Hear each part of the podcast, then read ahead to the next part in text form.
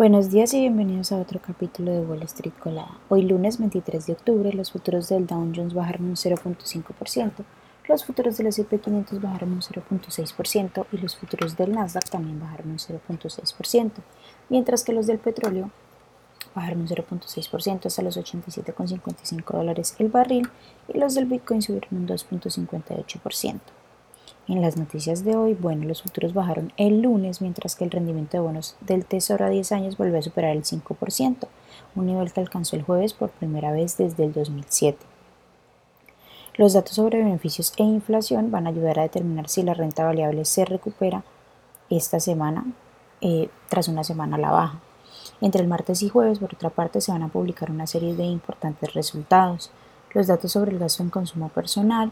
que se publicarán el viernes también van a ofrecer pistas sobre si la Reserva Federal va a volver a subir o no las tasas de este año. En el, el sector tecnológico,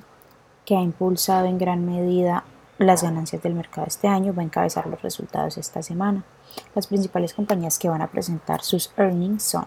General Motors, que cotiza con el ticker GM, Coca-Cola, que cotiza con el ticker KO, Alphabet, que cotiza con el ticker GOOG, Microsoft que cotiza con el ticker MSFT, Boeing que cotiza con el ticker BA, IBM que cotiza con el ticker IBM, Meta que cotiza con el ticker META, Comcast que cotiza con el ticker CMCSA, Amazon que cotiza con el ticker AMZN, Intel que cotiza con el ticker INTC y también Ford que cotiza con el ticker F. En otras noticias, Chevron, que cotiza con el ticker CVX, anunció que comprará la compañía HES, que cotiza con el ticker HES, en un acuerdo por un valor de 53 mil millones de dólares. Esta adquisición es el segundo gran acuerdo petrolero que se informa este mes, pues unos días atrás ExxonMobil, que cotiza con el ticker XOM, dijo que había acordado adquirir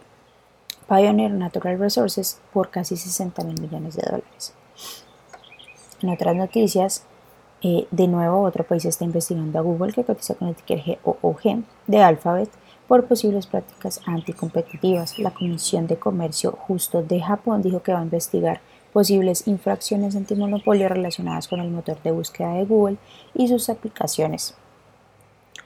Las acciones de Apple, que cotizan con el ticker AAPL, bajaron un 1.5% después de que el Global Times informara que Foxconn, uno de los principales proveedores de la compañía, se enfrenta a una investigación fiscal y sobre el uso del suelo en China.